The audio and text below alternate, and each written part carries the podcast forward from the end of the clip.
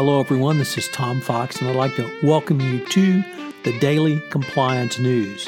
The Daily Compliance News is an offering of the Compliance Podcast Network. May 11, 2019, the What is Data Security issue. So let's just start with that story. What is data security? Well, it turns out that the case against the corruption case against former disgraced Renault uh, CEO Carlos Ghosn came about because his key aide, his top aide actually, left a lost a computer, and the information on that computer was found. It was unencrypted, and it was used by the authorities who developed the entire case against him.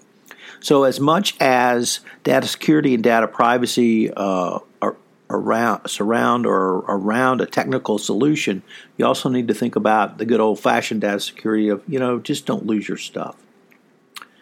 What do you do when the boss asks you to lie to the feds? Well, if you're Don McGahn and the president has ordered you to state that there's no evidence of collusion in the Mueller report, you've got to make a very difficult decision.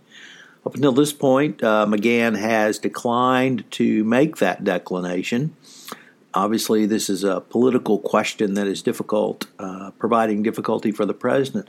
But in terms of the compliance world, what do you do in that situation? How do you protect yourself? Well, in McGahn's case, it probably uh, also gives you evidence and lessons learned of going forward. It's document, document, document. And McGahn has apparently documented his conversations with the president, and certainly the Mueller report, to the extent that it's been released to the public, would uh, support Mueller, uh, McGahn in his uh, position. Next up, Uber goes public and immediately goes in the tank. So the stock skidded uh, nearly 10% yesterday, and it's extraordinarily rare for a stock to uh, uh, skid that much at an opening. It has dropped the valuation uh, multiple billions of dollars, and uh, since 1991, only 53 listed companies, only eight of the 53 listed companies worth at least 10 billion when they went public went the other way.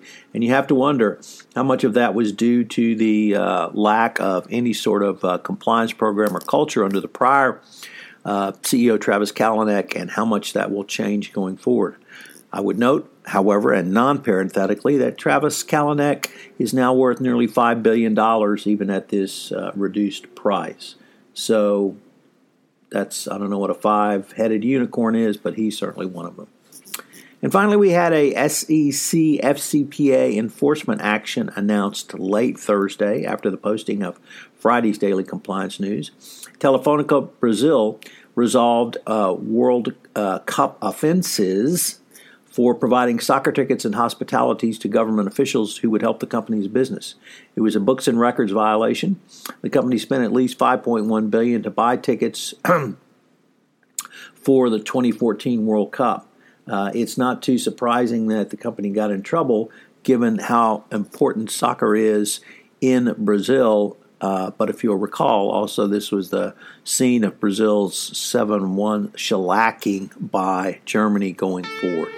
But it's a great lesson. If there's a sporting event, you can send people. You just have to uh, follow the rules, have a policy and procedure in place, and follow it. Do you like the Marvel Cinematic Universe? Have you seen Endgame? Are you planning to see Endgame? Whatever the answer is to all of those questions, I hope you will join Jay Rosen, Sean Friedland, and I on Popcorn and Compliance was released last Saturday. Finally, the Everything Compliance Gang at full strength Mike Volkov, Jay Rosen, Matt Kelly, Sarah Haddon, and Jonathan Armstrong take a deep dive into the recent released 2019 evaluation of corporate compliance programs or the 2019 guidance.